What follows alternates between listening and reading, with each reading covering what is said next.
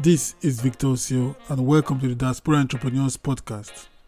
The Diaspora Entrepreneurs Podcast is an entrepreneurial podcast for Africans and Caribbeans in the diaspora who wants to be in charge, have the confidence to challenge their economic realities by leveraging digital tools to create wealth and an unshakable mindset. My guests on the show are overachievers, risk takers, doers, and entrepreneurs from the diaspora community worldwide and key people of interest that I learn from. I am an advocate of moving to Africa to build Africa while creating recurring revenue digitally. The Diaspora Entrepreneurs podcast is available on Spotify, Apple iTunes, Google Podcasts, on our website www.diasporachiefs.com forward slash blog and other major platforms. Click the follow or subscribe on your favorite platforms to get notifications on latest episodes. My purpose is to inspire exponential living using digital entrepreneurship. So, from Victor Osio, I would say be great and happy listening.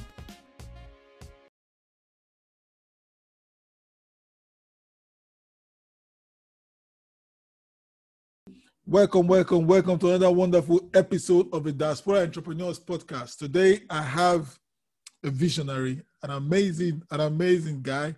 He's now my friend, but you know how it is in the Diaspora Entrepreneurs Podcast. I have John Paul Matenga, who is the founder of ufarm.africa. It is a platform for that supports local farmers to get investments from all over the world. And the mission of his application is to connect farmers to a network of crop investors from around the world. Hello, John Paul. How are you doing today? Uh, hi, Victor. Thanks for having me. Yeah.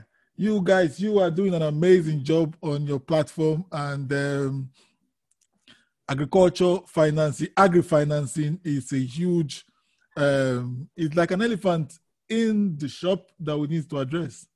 Uh, absolutely. Absolutely. I mean, you know the, the way this the way this basically started was that um, towards the end of 2016 my my mother got a farm and you know being a typical zimbabwean mother she decided to make it my problem you know to get, you know to get the farm going. So you know I, I went around trying to get you know finance for the farm and you know no one was actually willing to lend me money. You know i went to banks microfinance institutions and you know even friends and family and just no one was willing to, to, to give me money. And it just occurred to me that, you know, there were thousands of farmers who, had, who were in the same boat and who were facing the, the same challenges. And around about the same time, I was also looking at ways of investing small amounts of money, you know, 100 bucks here, 50 bucks there, that sort of thing. But there was nothing that could um, cater to, to, to my sort of needs or my levels. Yeah. Um, you know, you know, you go to Old Mutual, for example, you know, these big guys, you know, they'll tell you that, you know, you need $5,000 just to open up an account and you know when you give them the money you know they'll tell you that you know we'll see you in five years or something like that you know. And so for me there was nothing for me to start my my you know my my investment journey. There was nothing that would cater for low to middle income earners you know. And you know then it occurred to me that um, i could get people to invest in crops and livestock and share the profits with the farmers when the produce goes to market. And we could actually fund farmers that way. And that's basically how um, Farm was born before before before we go further into that, um, let me just can you just tell me just a little bit about yourself before before mom drops this um, huge responsibility on your lap. yeah. So um, before this, I mean, like um, I've I've had like a, a wild ride um, through life. Um, before this, I was actually running a business. Um, I started a business that does screen printing and embroidery and corporate branding. And before that, I was actually in uh, medical school. And in my third year of medical school, I just decided that, you know, I just, I wasn't happy with what I was doing. Um, and, you know, I decided to leave it to actually become an entrepreneur. And one of the first things that I tried to do was um, a project with um, an, an electronic medical health record system because I saw a big problem at one of the hospitals, one of the local hospitals, where records were being kept on file. And these guys have got records from the 70s. And, you know, to ask a nurse to look for a record, you know, she's not going to find it. There's thousands of records and stuff like that. And, you know, I kind of caught the bug um, for being an entrepreneur because I saw I saw what you know coding could do and how it could actually change lives because it's it's it's certainly an equalizer. You know, anyone can learn how to code, and you know you can create amazing solutions by um, by coding. You know, it's not something where it's some amazing technology that's you know kept in the West, and you know we have to import the technology. It's something we can do ourselves and learn, and you know create amazing solutions for you know for African problems. So when I tried to do that, when well when I when I when I when I quit medical school, you know, it was the first project that I tried, and you know, I, I, I absolutely failed at it because first of all, I didn't know how to code. I didn't know the first thing about starting a startup, and also the other thing is, you know, when you when you become an entrepreneur, timing is very important, and the timing there, um, it it wouldn't have worked then. It would work now, but it wouldn't have worked then because you know, um, data connections weren't that great. You know, you'd have to have created um, uh, a network to for an internet connection between the hospitals and stuff like that for it to work. But now you've got um, mobile data and that sort of thing, so it have worked out very well now. But I mean, that's that's how I actually got into this. Wow, you've been you've been you've you've chosen your path. That's what I would say. You've yeah. chosen your path, and like we like we were discussing before before this call. Now, I was saying we're saying time for complaining is over Absolutely. Africans. There's no point complaining about anything. You saw a local problem and you fixed it. That Absolutely. Is, that is it. The opportunities are so are so immense that just look around you. So instead of looking to to the old old mutual you said earlier on and mm-hmm.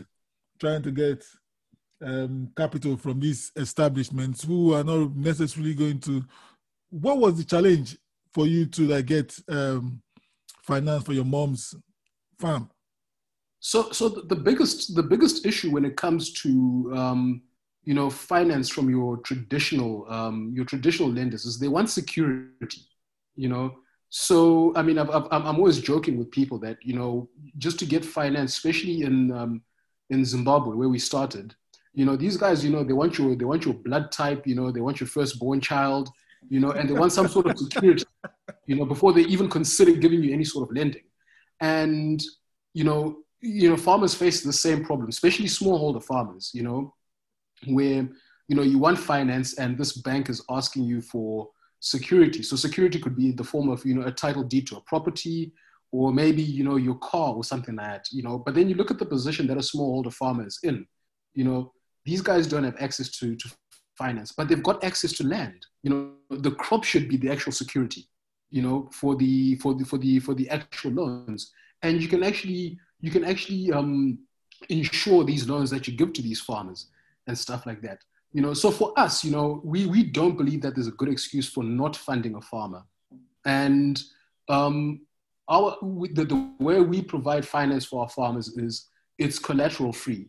You know, the only thing that a farmer needs for to join our platform is a passion for farming, um, and they just need permission to use the land. And permission to use the land can come in the form of either a title deed or written permission to use the land. So a lease agreement with written permission that says that this land can be used to farm X, Y, and Z. That's all you need. You know, this this whole business of you know the farmer must give us a house and whatnot. I, I think it's nonsense. Yeah, I totally agree with that because the hurdles for farmers are so are so huge that they can access just a simple loan.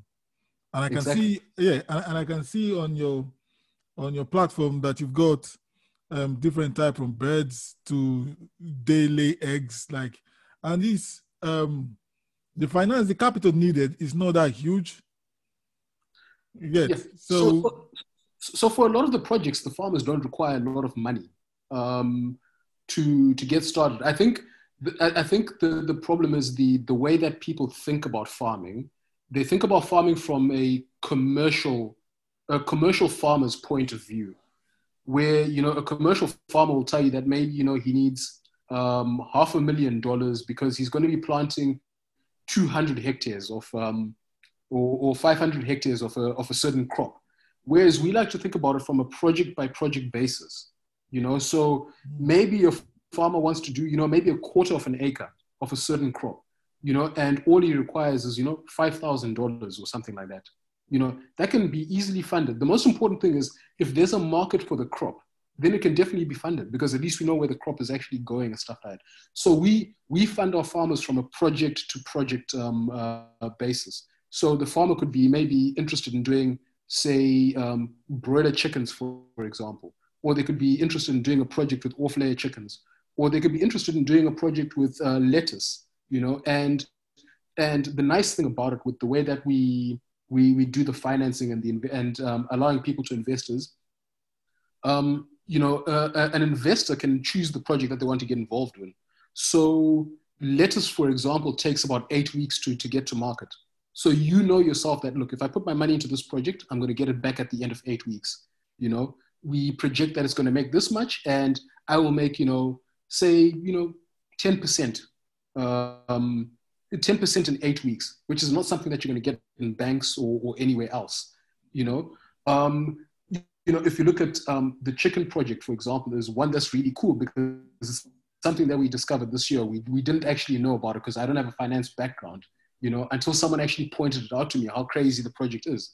So this project um, gives you returns of 5.6, uh, 5. about 5.69%. And this is every five weeks because it takes chickens five weeks to get to market. Now, this farmer will do eight cycles per year. So if you took a hundred dollars and you invested it, you reinvested it over the eight cycles, you actually end up making 45% return in a year just by reinvesting. So compounding interest and stuff like that. You know, wow. so it's it's it's really an amazing way to actually um, finance farmers and make some money while you're actually doing it. Wow, that's really great because, like you rightly said, you won't get you won't get those kind of rates on the, um, in the bank or keeping your money in the bank. Definitely. So, um, what brings me to one question: How how secure how secure are the investments? Okay, so so right off the bat, obviously, there's no there's no investment that's 100% guaranteed. And if you do find one, please let me know so that I can I can, I can jump on board. Definitely, you know? I, I agree with you on that. But we do try to to mitigate as much risk as we can, um, as much risk as possible. So there's a number of things that we do. First of all, every project has to have crop insurance. That that is that is a given, and we we insure against force majeure. So that's you know fire, rain, hail, that sort of thing. Um, the next thing that we do in terms of risk mitigation is, and this is very important, and this actually came up as a result of uh, COVID. So we were supposed to launch our first pilot project um, in March um, with, uh, well, our first pilot project in South Africa. We've done four pilot projects in Zim, and we're about to launch our first pilot project in South Africa in March. So we actually came about four days before lockdown. Um, and then these guys are launched, I think, one of the most serious lockdowns in the world. And it, it literally killed our business because part of our business is that we we would go out there, vet the farmers, you know, make sure that everything's working on the farms, that sort of thing, you know, meet with the farmers and that sort of thing, right? And we actually then realized that there was a problem with our business model. You know, we, we, we, we just couldn't scale because now all of a sudden, you know, you're in a big country like South Africa and, you know, you can't be in Cape Town and have a farmer who's in, uh, in Gauteng or Johannesburg. You know, how are you, it's going to be very costly to try visit their farm and try, try monitor what they're doing. So we then we then realized that there was a flaw in our business model, and then we then created what we call U-Farm agents. So a U-Farm agent is an independent operator with an agricultural background. Um, so it could be a degree in crop science or a degree in um, animal science or, or agronomy or horticulture or something like that. And what these guys do is their job is to go out there in these in these uh, farming communities identify farmers who, who need funding. Um, and then what they do is they help these farmers manage their projects. So they'll manage the finance, they'll come up with the budgets, and they also provide agricultural extension services. That's, that's why it's critical for these guys to have an agricultural background. So they then provide the extension services. So this, so we don't give the farmers direct cash. We then give the money to the agents. So they have to have a registered company and we do background checks on these guys and stuff like that. They then manage the farmers and they manage the project. So they'll buy the, they'll buy the inputs on behalf of the farmers. They're providing expert advice and they're making sure that the inputs are being used correctly and stuff like that. So they're the ones who now identify the farmers. You know, if a farmer says that they've got irrigation, they're going to make sure that the irrigation equipment works, and uh, and that's and that sort of thing. Now, why why why this has worked out very well for us is because it's actually now helped us scale. You know, so we just focus on financing the farmers. These guys focus on finding the farmers and working with the farmers to to then do that. So in terms of risk mitigation, it's perfect because one of the reasons why banks, for example, are not interested in, in financing smallholder farmers is because they can't actually get out to these guys and also inspect, you know, these guys' farms and stuff like that. And by working with agents, not only have we created employment for people with agricultural degrees and stuff like that, but it's allowed us to actually scale and service more farmers. And right now, as we speak, we've also got a pilot project in Botswana um, because we're testing to see if we can do the model in different countries as well. Yeah, yeah. That's that's that's so that's so wonderful, and it's good. It's it's, it's good that, well, the cash doesn't actually go direct to the farmers. It goes through the agent. Yes. Who kind of knows what um, the day-to-day activity of the farmer and yes. know what the farmer needs. Mm-hmm. So, so it, it, it, it doesn't matter how much experience that a farmer has. So a farmer could have been farming, you know, um, beans for 200 years. It, it, we don't care. They have to work with our agent. And there's a specific, one of the specific reasons is that, um, you know, sometimes, you know, people pick up bad habits along the way. You know, so the so so these guys will make sure that the farmers don't take any shortcuts, you know, um, through bad habits. So it may not be that the farmer is is bad at farming, but he might have been taught bad habits. You know. Also, the other thing is that you know some people can be very dishonest. So you could buy 10 tons of fertilizer for a project, and this farmer would use five tons of fertilizer on your project and then five tons on his project, or sell the other five tons and put the money into his pocket. You know, so these are part of the risk mitigation strategies. And also the other thing is what we want to do is we want to reduce waste and increase yields. So these agents also serve the purpose of you know educating the farmers and teaching the farmers and most importantly um, we realize that you know a lot of people um, have access to land but they don't have access to the knowledge and the experience of farming. So these agents also then cater to first time farmers as well. So you don't have to have been you know farming for years and years to be able to get a loan from us you know. We're going to provide you people who are going to help you and train you. So do do the agents as well visit the farmers um, periodically just to like just to check to see that they're actually doing what they're supposed to do? Yes, that, that's that's that's part of their job. So that's that's that, those are the extension services that I'm talking about. You know, they they're going to have to monitor the crop and make sure you know so that they can check the crop, uh, you know, for, for for signs of you know disease or, or anything like that, to make sure that you know we can counteract it if there's a problem. You know, make sure that the farmer is doing everything properly as well. So you know, sometimes you get situations where maybe the farmer is not, um, they're not uh, applying fertilizer correctly or something like that. You know, that that's when these guys come in, come in, and step in, and then advise the farmers. You know, or maybe the farmer might identify that look, my plants aren't looking well. You know, they can actually contact the agent and be like, what do I do to counteract this, and sort this out. Good, good. So, regards, I wanted you, you spoke about um, titles to land um, earlier on. Yes. Does titles affect? I'm speaking from a wider uh, perspective now, a wider context now. Does title affect farmers to get loans? Um, so it depends on the type of farmer. Um, so, so obviously, a lot of, like I said, you know, traditional financial institutions they need they, they want title they want to hold on to that title because you know obviously if something goes wrong then you know they want their money back and that sort of thing right now in, in the context of smallholder farmers smallholder farmers are affected by the issue of title in many cases because you know they are in rural areas where they don't have you know your traditional title deed the, the, the, the sort of title deed that we recognize as a title deed you know so for that rural farmer to then go and access finance you know, the bank is going to be like, but you don't have a title deed. Yet, you know, this is land that, you know, they've grown on for generations. But it doesn't have, you know, your specific, your, your traditional title deed. So that's how smallholder farmers are then affected by, you know, the issue of, um, of title. if you look at if you look at uh, Zimbabwe, for example, why um, getting finance for farmers um, has been very very difficult. When the government went on to the did, did the the land reform program in Zimbabwe, um, all land suddenly became state land. You know, so farmers were now being given what are called 99 year leases, which the banks then decided were not bankable because they couldn't then take that lease from a farmer and then sell it to get the money back from what they had loaned the farmer.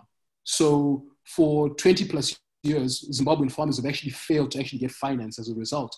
You know, and the ones who do get finance are using, instead of using title deeds from the farm, they use their personal residential title deeds to then go and get um, access to finance.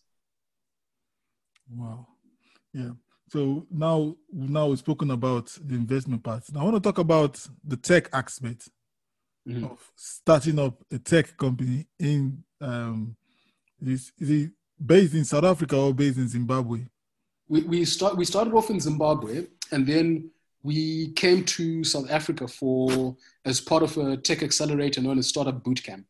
Okay. Um, yeah, so we were part of the 2019 cohort for Startup Bootcamp, and we came here and you know they, they helped train us to do a, a, a number of things and opened up our eyes to various opportunities and you know gave us the opportunity to actually try start here um, you know and it's, it's, worked out very very well for us and I'm, I'm always very very grateful to them and you know uh, anytime i need any sort of help you know they're always there you know so i've got questions about something you know I'll ask them, they'll link me up to Peter Fire. So it's, it's a, an amazing experience. And, you know, any entrepreneur who's trying something, you know, I'll recommend them any day. Yeah, that is kind of the questions that I want to ask.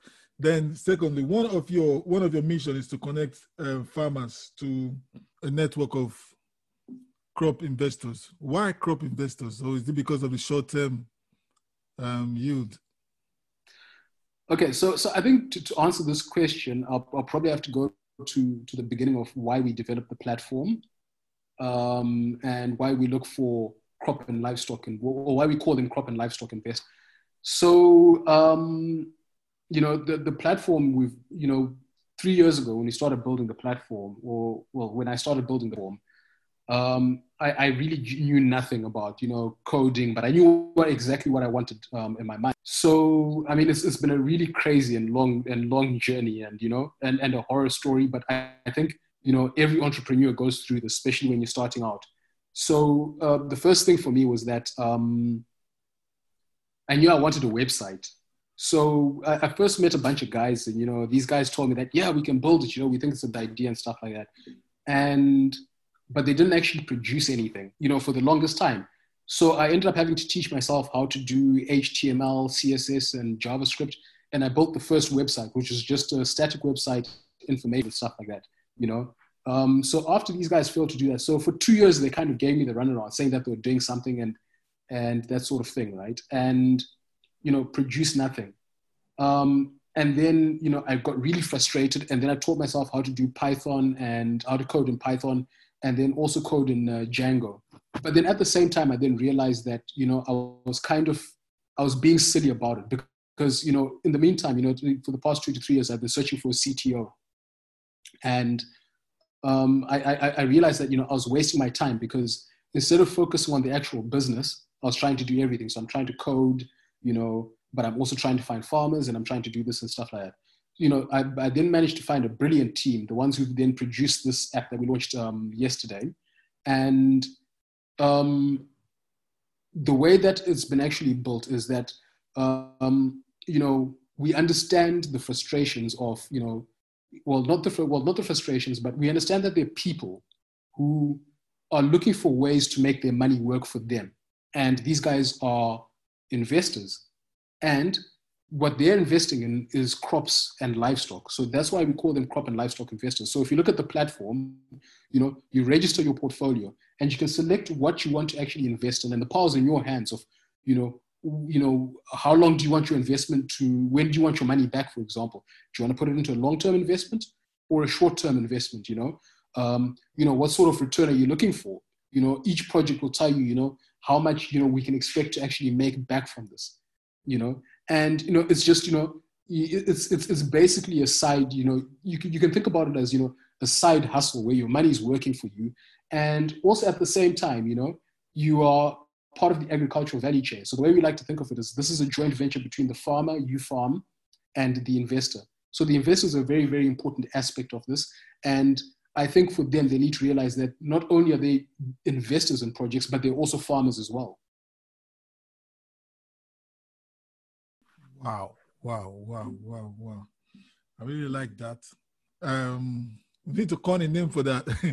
Agri um, investors, you know, agriculture investors, um, agri finance side hustlers. I, I, like that. I, am stealing that. Yeah, agri finance side hustlers. Yeah, we need to call a name for that because what you're doing needs to be replicated all over Africa because access to loans for small scale farmers is almost non-existent. Well, I mean, yeah. the, the, the, the, way we've actually built this platform is we've built it so that it's like a plug and play solution. So literally, you can actually, we can actually pick up right now, jump into another country and start all over again immediately, you know? So, and the way we see it is we, we are trying to, you know, we, you know, um, our, our vision is to change the way agricultural finance is done in Africa, you know? So we, we've said to ourselves, and this is this is our goal as the team, is you know we want to be operating in every country in the SADC region. So I mean, if there's someone out there that's what that wants to partner partner up with us in you know Botswana, Mozambique, Zambia, you know, give us a call and you know you know become our con- uh, our country partner. We'll train you how to do it. We'll train you how to work with the farmers. We'll train you how to work with the you know the investors in your country. Let's get going you know, because there are farmers all over SADC who need this help. Yeah. And um, and also if um, I'm from Nigeria originally, so not originally, I'm from Nigeria anyways. yeah, if you if you if you guys are looking towards coming towards West Africa, yeah, we can definitely team up because I think there's something like that going on in Nigeria at the moment. Oh and, yeah, uh, no, West Africa is amazing when it comes to tech innovation. So yeah in Nigeria, um, there's Farmcrowdy. So I think, if, if I'm not mistaken, Farmcrowdy was the, they were the first guys to actually um, come up with this concept. You know, mm-hmm. I mean, when I came when I, when I came up with this idea after facing these challenges, you know, I was really excited. I thought, you know what, I'm the first person on this. You know, you know, Farmcrowdy had been doing it for about a year. You know, which is yeah. brilliant. And you know, at the end of the day, you know, and this is what I always tell to, to budding entrepreneurs because I've started to actually mentor quite a number of entrepreneurs. And you know, one of the biggest challenges that entrepreneurs have is that when they come up with an idea, they're too scared to talk about it. And I always mm-hmm. tell them that you know, there's seven and a half billion people on the planet. You know, if you think that you're the only person to come to have come up with a concept and you're worried about people stealing it, you know, then you're crazy. Yeah. You know, a lot of people have thought about it, but not many people actually get to implementing it and doing something about, about it. Mm-hmm. You know, so talk to people, you know, because talking to people helps refine your idea, you know, and sometimes you never know someone who someone someone who's listening is willing to help.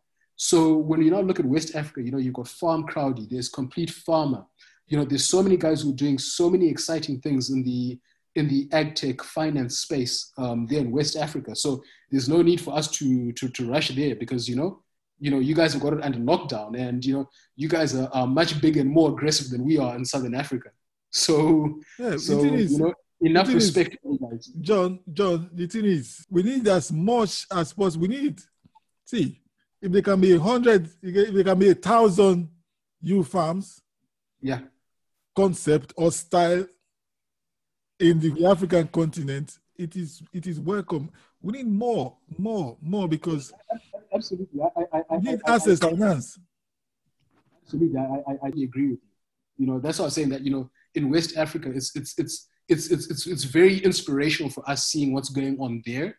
You know, the innovation and you know the tenacity and the the grit that the entrepreneurs have there you know, in terms of coming up with these solutions and, you know, pushing the envelope. You know, we, we, we watch, we follow, and we're learning from what's doing there. And, you know, for us to get there, one actually be a really amazing achievement. So you were mentioning, you were saying something about horror stories. What kind of horror stories did you face to building this? So, so I mean, look, the biggest challenge that we've had um, has been the aspect of uh, financing. So we've been self-financed from uh, day one.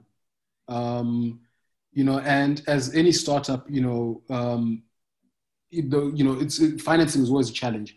So obviously, when we started off, you know, um, the idea was that you know, well, I thought people funded ideas, so I thought, you know, brilliant idea, I'm gonna get finance. You know, I didn't realize that you know you got to build traction, you got to do this, you got to do that. And the biggest horror story for me, well, that I can tell about, you know, our journey, has been the building and the development of the platform. You know, like I said early on, you know, I found these guys who, because I didn't know anything about coding, they managed to lie to me for two years that they were actually doing something, but they actually hadn't done any sort of work, you know? So that's how I ended up having to teach myself how to code, for example, you know, and, but for, for me, you know, the blessing is, is that it, it is a learning curve, you know, you can't, you can't be the CEO of a company and not know anything about how a certain department works.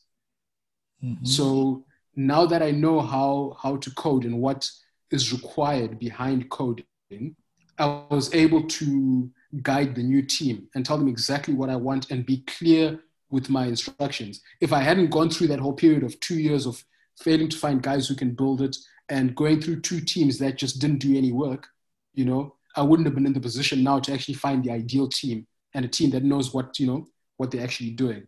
So for me, that, um, that, that, was, that was huge. The second big thing is that, you know, it goes back to the whole financing thing. Trying to find a team to put together a team um, that believes in your vision is very, very difficult, especially in the African context, where in Africa, when, when, you, when, you, when you talk to a lot of people, they're like, okay, cool, you know, we like what you're doing, but they can't sacrifice, you know, six months without being paid because you know they have to eat they've got bills to pay and that sort of thing. Mm. so it, it, immediately puts a lot of um, african startups at a disadvantage because you know you can't afford to take six months off work to focus full time on this. And you know as a startup founder um, it then becomes very difficult you know finding team members who can do that sort of thing. So you find that you know you get a lot of people that are excited you know, they jump on the team, and then as soon as things hit hard, uh, uh, as soon as you hit hard times and there's no money for salaries and stuff like that, they've moved on to the next job. What about sweat equity? Yeah, yeah. So, so the, the, the, they talk a good game, and they'll tell you that they want sweat equity, you know, and that you know they're going to put in X amount of effort, you know, but a lot of them also want to then get paid as well. So, like I said, you know, they've got immediate bills, so they can't they can't really take time off their main jobs you know, and then at night, um, you know, uh, work on your project as well. You know, which is which is which is kind of difficult. So it's it's very difficult finding someone who's got the long term vision who understands that okay, this is going to pay off in terms of uh, sweat equity. You know, so that, that has been one of the challenges that I've also had. But I mean, like I said, I'm, I'm very happy that we're now in South Africa because I found a team that, you know, understands, you know, and they've also then seen the potential that, okay, you know what, but this can actually work. And we're doing something that's, that's more important than we are, you know? So if you ask any of my team members, you know, what do you actually do? The first response that they'll tell you is that we fund farmers. Then you're like, no, no, what do you do at U-Farm? Oh, no, I'm actually in charge of coding or I'm in charge of digital marketing, you know? But the one thing that we always have in our head is that, look, we fund farmers. And the reason why I've taught my team this is that it doesn't matter whether you do digital marketing, it doesn't matter whether you do coding, it doesn't matter whether you know you are in charge of you know keeping the office clean. If you don't do your job properly then we cannot fund the farmers. You know? Mm. so if you don't do your digital marketing job properly we can't attract investors to then fund the farmers. So therefore you the digital marketer are, are responsible for funding farmers. You know? And my whole team thinks like that. And that's that's our focus. Our focus to, is to fund farmers.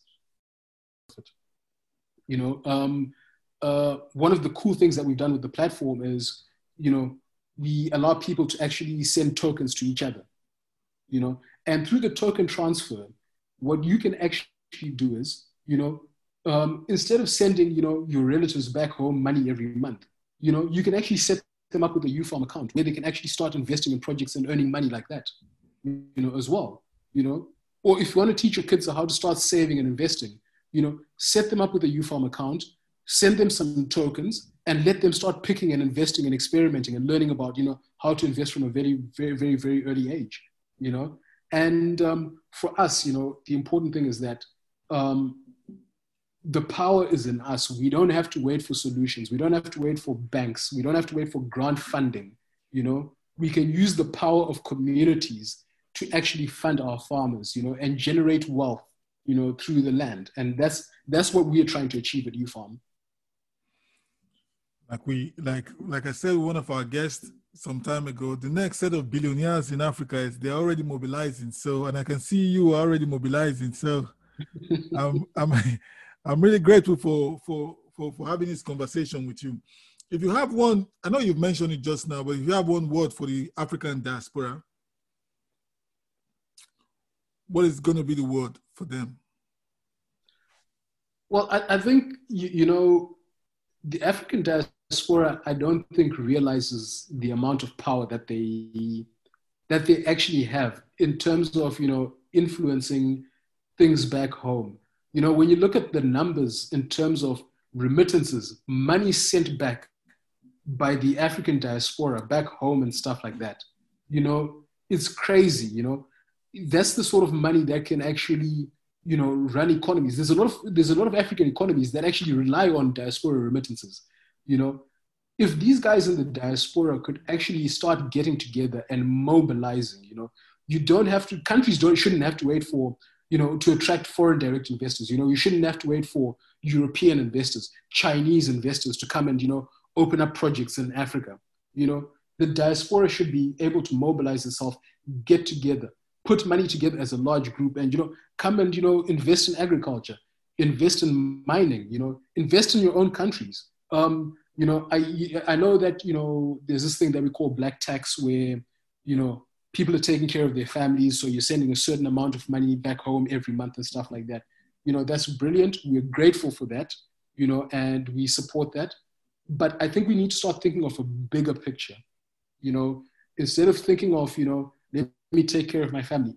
Think about how you can change your community. You know, think about how you can change the village back home.